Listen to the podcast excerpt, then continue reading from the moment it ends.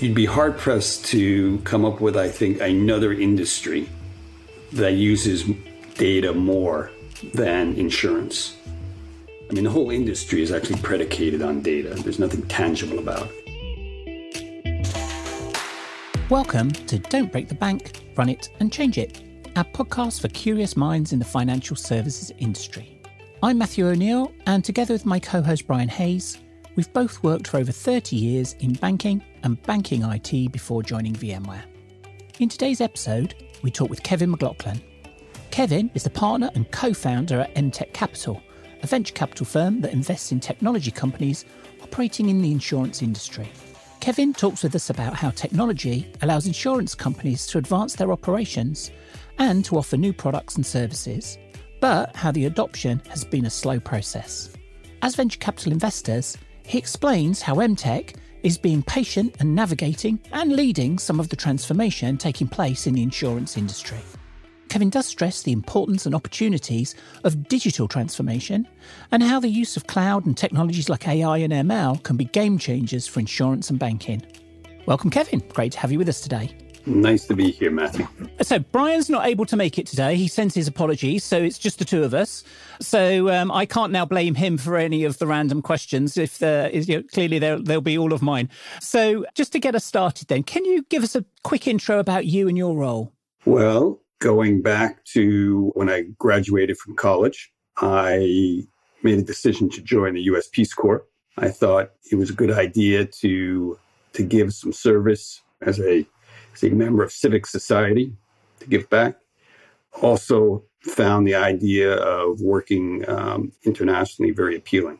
So I spent two years in Democratic Republic of Congo, helping villages organize to find sources of potable, pure drinking water. I learned uh, Swahili and uh, kind of refined my French while I was there. But when I returned to the U.S., New York, I still wasn't clear about what I wanted to do career wise. I have an older brother who's a lawyer. I thought I might want to be a lawyer. He suggested I become a paralegal and kind of test drive. So I joined a firm called Davis Polk and Wardwell on Wall Street. I spent two years there as a paralegal and decided law was not for me. So I went to business school. After business school and MBA, I joined AIG and then spent eight years at AIG and then went into investment banking and spent the next 23 years in investment banking covering the insurance industry. Wow, that's quite a varied career and an int- very interesting start. So, did you have any idea what you wanted to do when you were when you left school?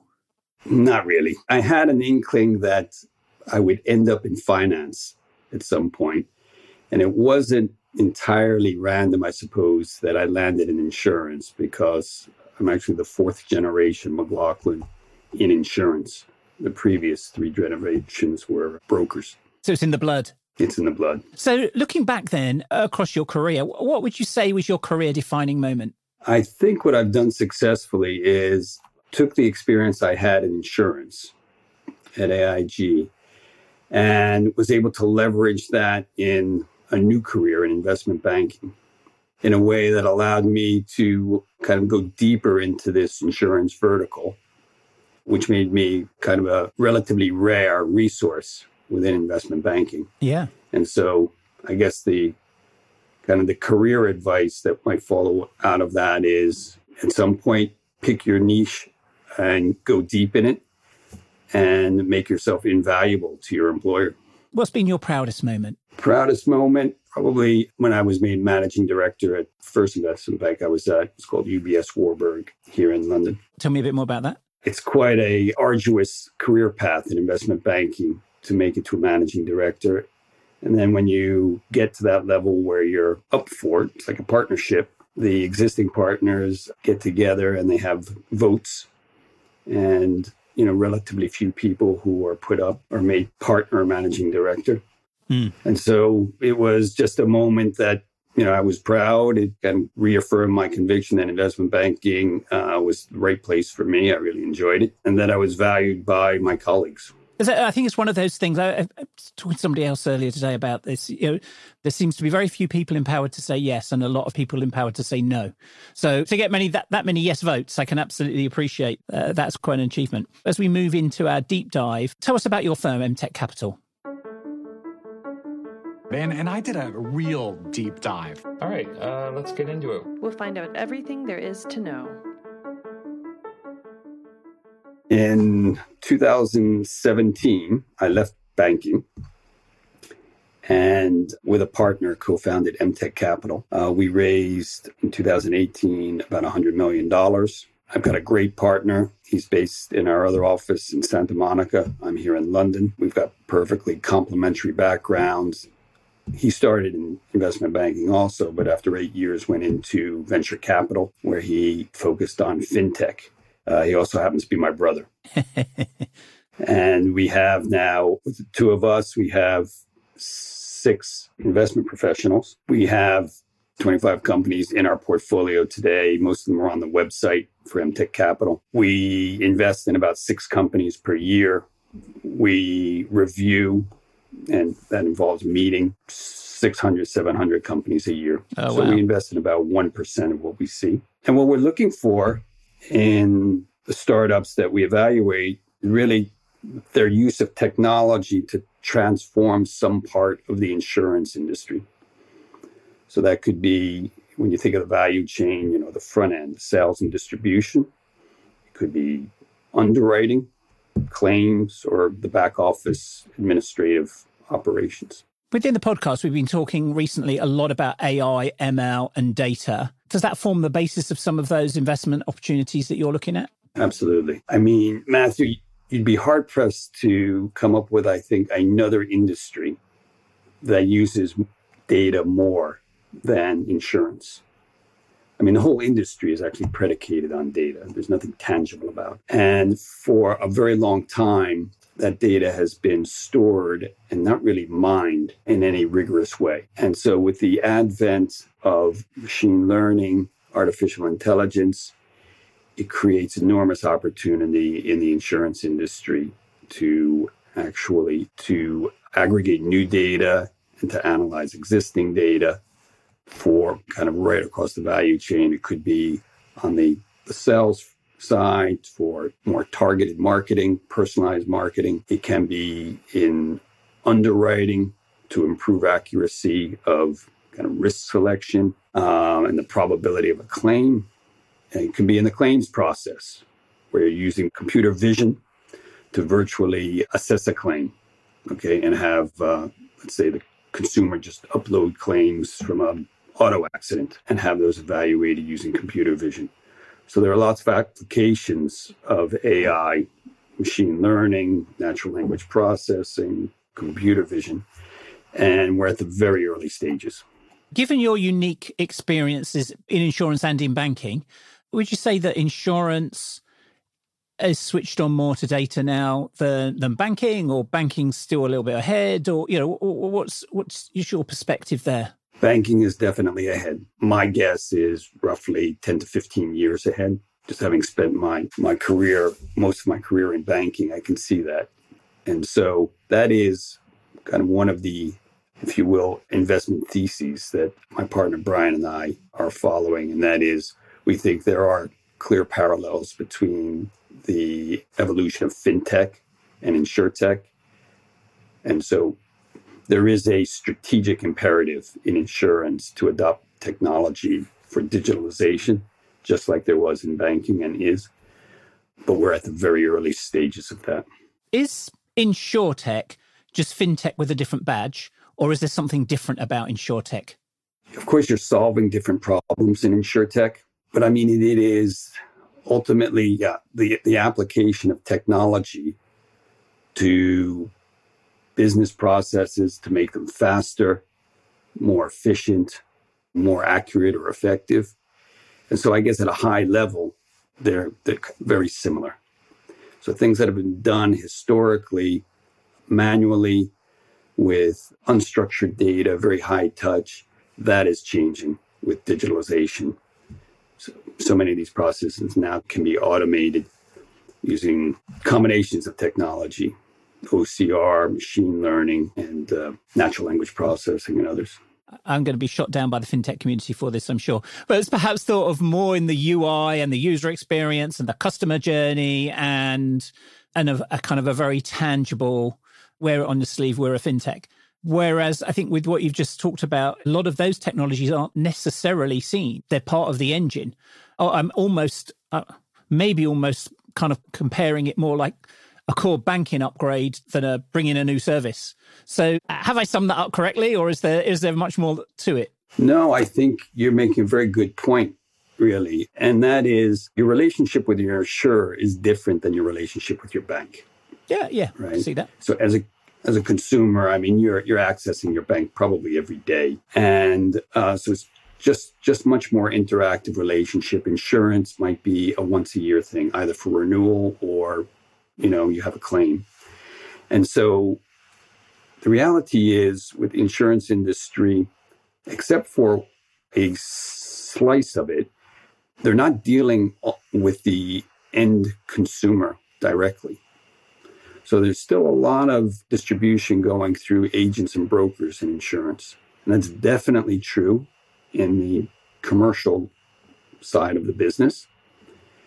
And it's depending on the country, it's partly or largely true with respect to what we call personal lines. So motor insurance, homeowners insurance. In a way, you're right to think, well, I don't really, I really haven't seen that UI UX improvement in insurance, it's because a lot of time is actually spent in improving the, the broker's uh, efficiency and the way they interact with the insurance company. And then in, in, turn, it's the broker who has the relationship with the end customer.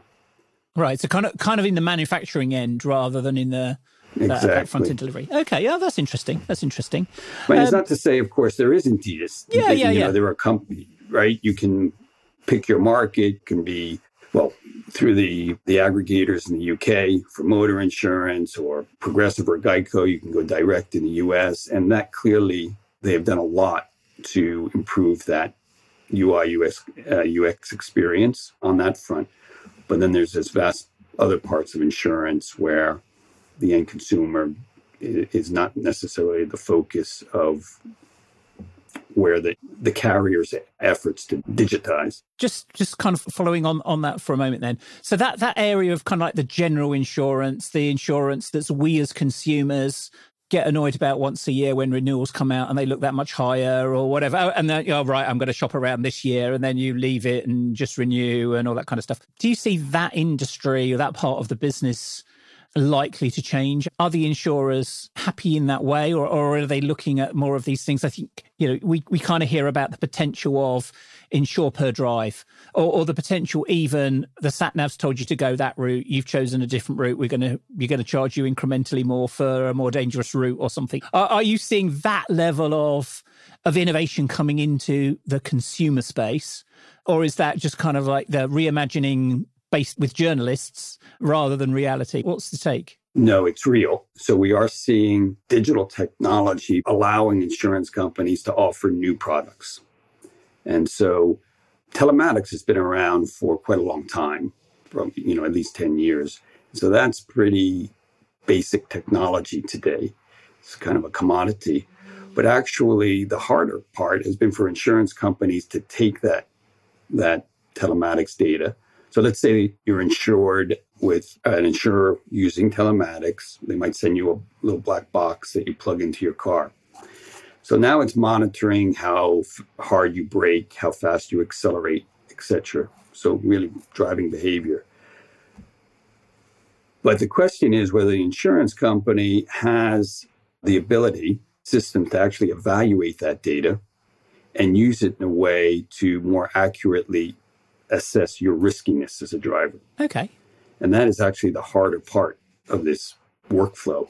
But it has definitely allowed insurance companies to, they are making a stab at it. Um, and so there is pay by mile. That's pretty s- simple business model.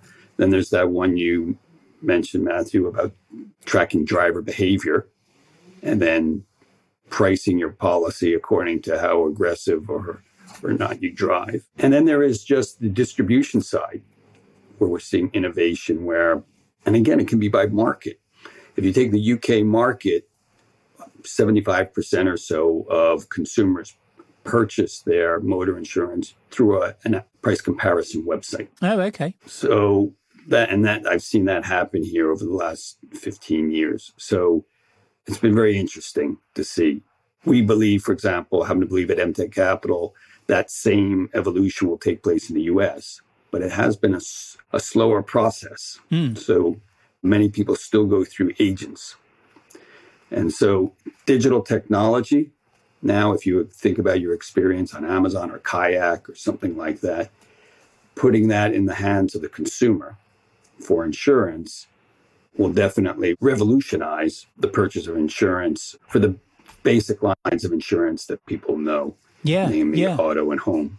Clearly, there's a ton more to insurance than just general insurance, right? So uh, it's just, I think that's the bit, that's the bit you kind of f- can personally visualize a bit more. And I guess in that space, thinking about how tech firms are all looking for how they get subscription and how that subscription revenue is something that can be predicted and grown.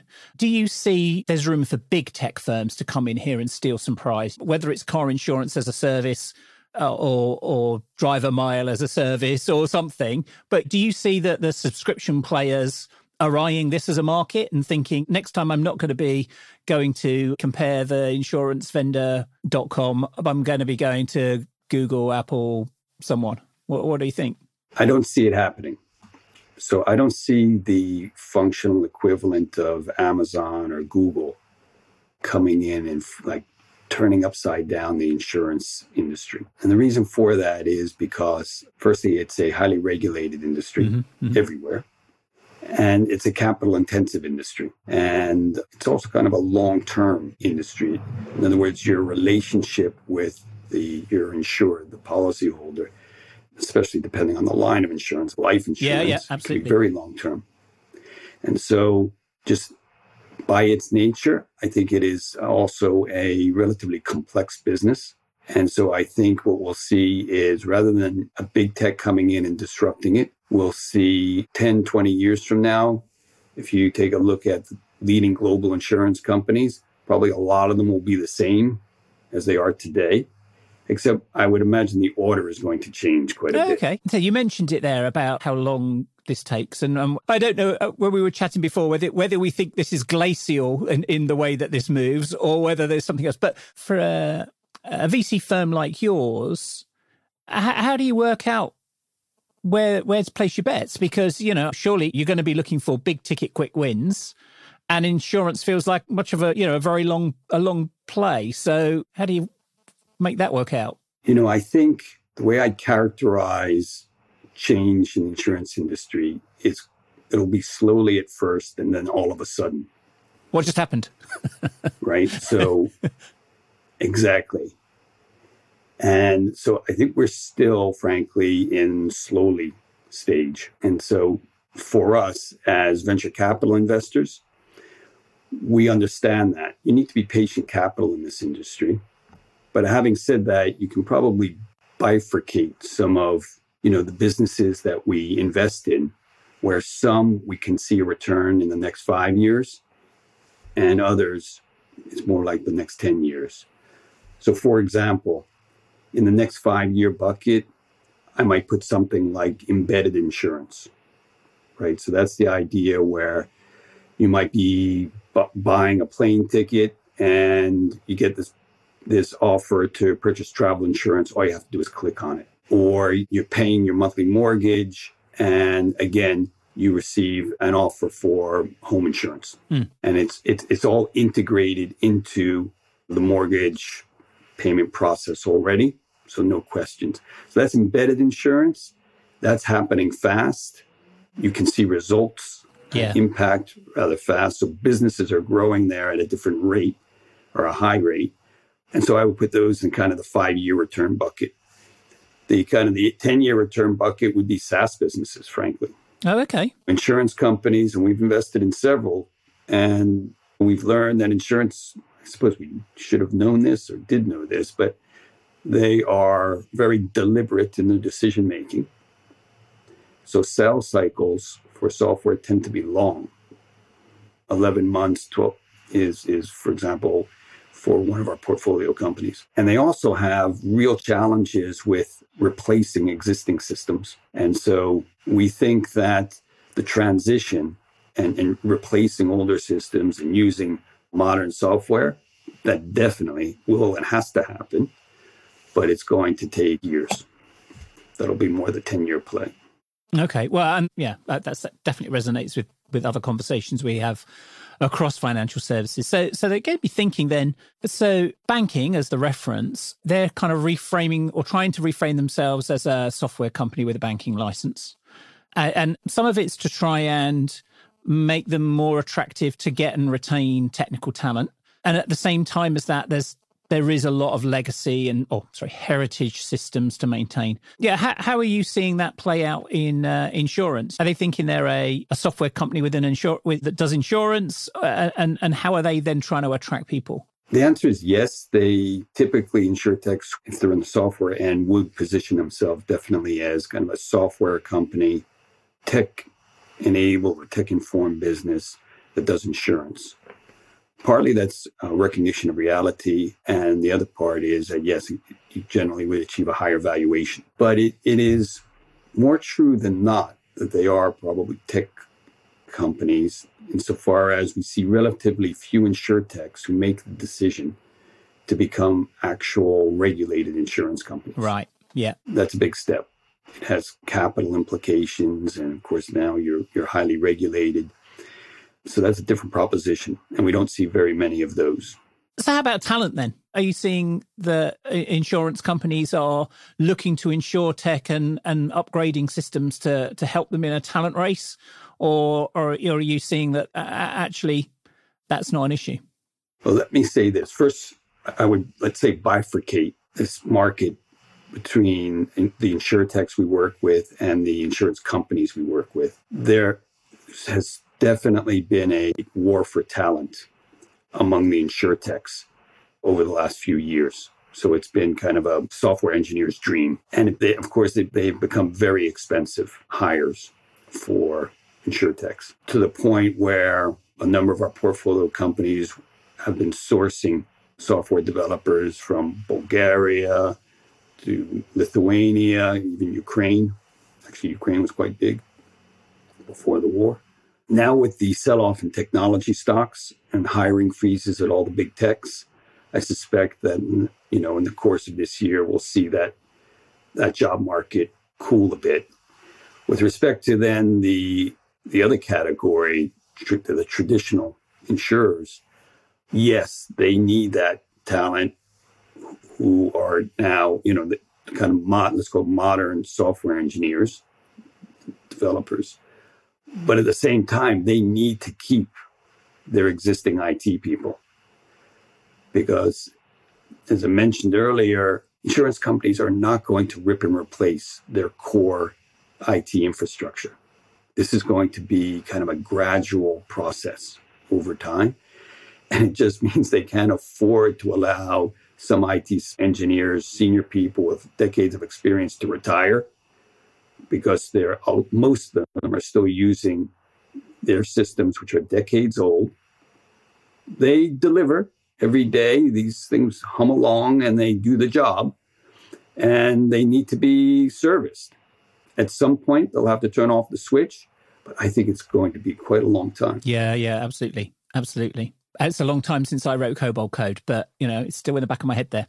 um, so, um, Back to the main topic then around data, AI, and ML. And how do you see that playing a transformational role? Is it something that's incremental or is there massive movement and, and changing trajectory coming along? I would say it's going to be, it, it is incremental. And so it was interesting. I was just at a conference in Amsterdam a few weeks ago and with the rest of the MTech Capital team. One of our common observations was we saw probably 60 companies or more present. And there was nothing, nothing earth shattering in terms of new technology or use cases that was coming out. And that was not the case four or five years ago. For example, the first time I remember hearing about using computer vision, again, to um, evaluate a uh, motor insurance claim through photographs or video I mean, that was really groundbreaking. And today, a whole bunch of insurance companies are using it and refining it.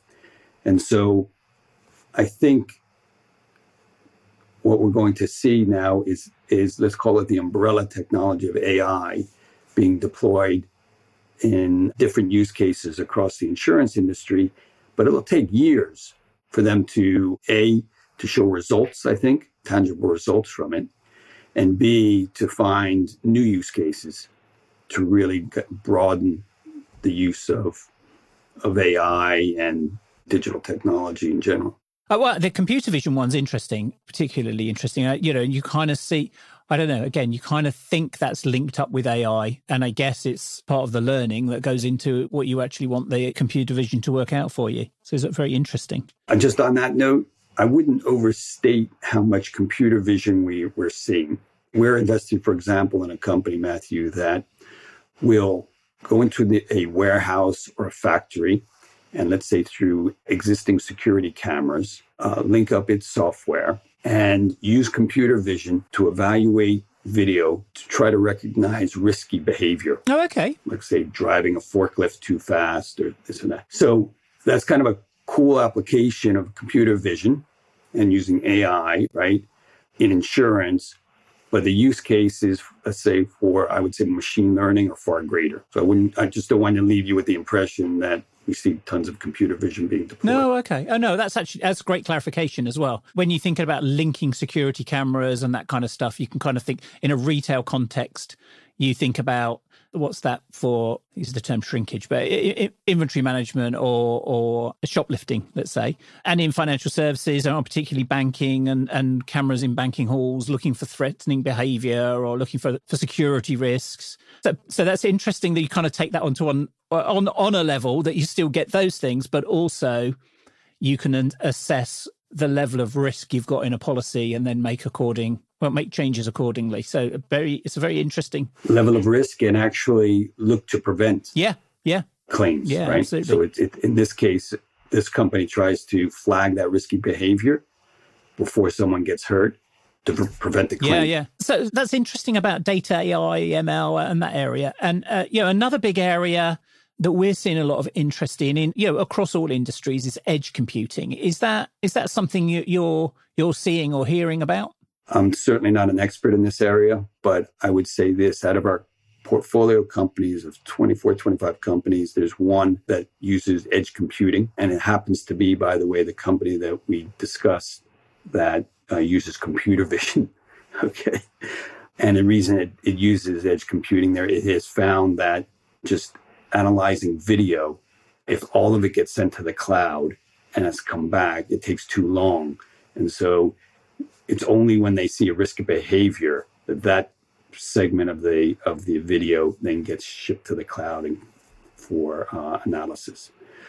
But otherwise, the big trend is definitely cloud computing. And so I think insurance companies, on the one hand, understand that to really make use of machine learning in all parts of their business, they need to move their data up to the cloud. At the same time, there is there can be resistance, reluctance to do that. Because this is these systems they have today on-prem, they are the source of mm. truth mm. for the insurance company. And God forbid that something go wrong. I mean, that's the fear and they lose lose their data. All right, so uh, let me push your technology a little bit further then. So, do you see any blockchain use cases, or is that still one of those things that technologists just want on their CV? Are you hearing anything there? We follow the money at MTech Capital. So, in other words, we we don't sit out in the morning to say we're interested to invest in a blockchain company. Let's go find one. Right. We actually we evaluate companies. We see who's getting financing who are solving problems and are addressing a large market. And th- those are the criteria we use for investment decision. Blockchain, frankly, we see extremely little activity in blockchain.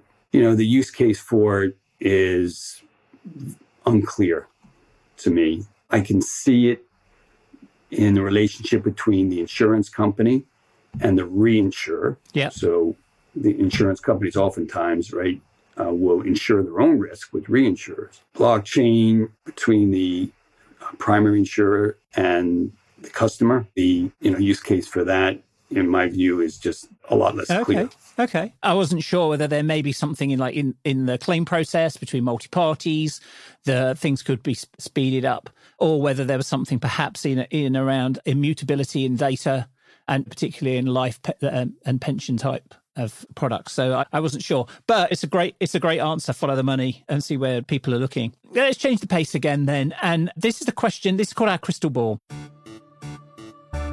I see the future. Really? Well, what do you have? A crystal ball? What's gonna happen? Listen, if you know something, you gotta tell me. and particularly in the in the industry or the part of the industry you're in i think this is probably what you're paid to do for a lot of the time but what do you think would be one of the most significant game changing technologies you know near term technologies and and how do you think that's going to help or hinder financial services and, and in this case specifically insurance Under the broad umbrella of AI, AI will transform the insurance industry, I have no doubt. And it has already started. If you're asking me what will the impact be in 2022, it's going to be a, a, a much longer term process than that. So the industry needs time to develop these use cases and measure efficacy of technology in various parts of the business. But personally, where I see the most potential for value creation through technology will be using machine learning on the underwriting front. And so, you know, underwriting is, I mean, insurance is all about probabilities. That's really what it comes down to. What is the probability that a business or a person is going to have a claim? And, you know, actuaries, like statisticians, seek to find factors with predictive power. And over centuries, you know, actuaries have developed these, depending on the line of business, it could be centuries or decades for uh, newer lines. They've developed, you know, a list of factors with probability weightings. And the fascinating potential of AI here is to be able to assess a whole lot more of these factors that maybe it never occurred to actuaries or data scientists that there might be some correlation and to identify correlations which actually have quite powerful predictive power about the probability of a claim. So to me, that is a really exciting use case for AI in insurance underwriting. But it will take, firstly, it, will take, uh, I think, years to develop because you've got to find those those correlations with predictive power. And then secondly, this is insurance. And so the industry will demand that there be years of data to support the fact that these new factors actually do have that predictive power. that's great actually because that's kind of it's all back to the data again right Yeah. Yeah, uh, great. Uh, good stuff. Good stuff. Let's change the pace again and get to know you a, a bit more. And uh, we'll go into our lightning round. Uh, we usually call it the lightning round. Okay, welcome to the super awesome bonus lightning round. The lightning round begins now. So, Kevin, this is our fun fast round. Normally, I've got Brian here and we're able to like incrementally ask the tricky questions. But now you know it's all down to me. So, um, you know, it was, it's me you can either um, love or loathe at the end of this. A pass is fine. But next time we catch up, I'll have some fun with you about why you passed. So let, let's start with a nice, easy one. What's um, your favorite book or movie? Book, Jonathan Franzen, The Corrections. Movie, Force Majeure. Okay, we've not had either of those two before. That's that's super. If you had a time machine, would you go back in time or into the future? Definitely future. I don't tend to look backwards. I'm not nostalgic. I, I like looking forward. Okay, okay. Would you say you're a morning person or an evening person? Evening, Tea or coffee? coffee, Still or sparkling? still. What's a favorite item you've bought in the last year? New set of headphones, not the ones I'm wearing now. Much more posh. Actually, it was a gift from my nephew. Okay, okay. I wouldn't have bought them for myself. They're great, though. we won't mention brands, but uh, okay. What piece of career advice do you wish you'd given to your younger self? I would say work hard at finding your niche, find something that you really like and, and become expert in that area. And you can become a, a really valuable resource to employers. Okay. Okay. When was the last time you used cash and what was it for? I used cash a week ago to pay my barber, Oh. who does not take cards and probably never will. Right. This a serious question now. What would your superpower be and why? Flying, so I never have to go into another airport. Flying and being able to take a case with you, I guess, right? All right. If you were an ice cream, what flavor would you be? Walnut. Oh, okay. Reason? No reason. I, that'll be the next interview. Okay, uh, so uh, if you had to delete all but three apps on your smartphone, which which three would you keep? I would definitely keep WhatsApp because I use it like crazy. I would keep Uber, use it a lot. And I would keep either BBC or New York Times. Oh, okay. Oh, it's interesting three. Interesting three. What's the worst job you ever had? I worked uh, in high school during a summer in a, a factory that made um, desserts. And um, if you've ever heard of uh, a Twinkie, Yep. it's this sponge cake with uh, this cream of unidentifiable ingredients inside. And my job was to take trays of Twinkies and put them in a big oven. Worst job I ever had. Oh, so look, you made me think of another question then. What's the weirdest food you've ever eaten? I'm kind of thinking back to your Peace Corps days. You may have been, uh, you know, experienced something there that uh, you may never wish to go back to. That is true. Oh yeah, I have quite. A, I would have quite a few of those grilled grubs. It's pretty unusual, or termites live. Oh, okay. Yeah, but you know what, Matthew? You just realize, you know, when you're there, and by the way, you have you have to be hungry. Yeah. Yeah. It's just cultural baggage. Yeah. You know, you just get used to it. No, no, absolutely, absolutely. So, what one food as a as a kid did you were you told you had to eat, and do you do you still like that now? Brussels sprouts, and I still don't like them. I don't actually know. Oh, I, I don't know how people can like them. I, you know, I am totally with you. But my uh, my daughter absolutely loves them. Uh, Oh, she tells me she absolutely loves them, and I think that's just to make my wife happy because no one could possibly like them, right? exactly. Right. So uh, the question that Brian will always ask, um, and and it usually is a, as a good wrap up for us, is um, you know you have to sing karaoke, and and that's not you have to sing it now for us live, but yeah, you have to sing karaoke. What song would you pick? Proud Mary. That's Creedence Clearwater Revival. Wow, If you know the song, that is again, it's a first. So that's, uh, that's you would you would recognize it in a, in a second. I think. Interesting choice. Okay. Kevin, thank you so much for your time today. I found it very interesting and I've learned a lot from you. So, uh, how can our listeners get to find out more about you and what you do? The easiest way is um, to go to www.mtechcapital.com and you'll see what we invest in. You'll see bios on all of us and my email address, kevin at mtechcapital.com. Thank you so much. Thank you, Matthew. It was a pleasure. To keep up with Kevin, please follow him on LinkedIn or look him up on his mtechcapital.com website. We'll have links in our show notes. As always, if we can help you in any way, please talk with your VMware account team or you can connect with us through LinkedIn. Just search for Brian Hayes or Matthew O'Neill at VMware. You can follow me on Twitter at Matthew ON or our podcast on Twitter at DBTBPod. And you can find our show notes at don'tbreakthebankpodcast.com. If you like our podcast and can leave us a review and comment on Apple Podcasts, that'd be really appreciated. And if you have ideas for future episodes or would wish to appear as a future guest, please do get in touch.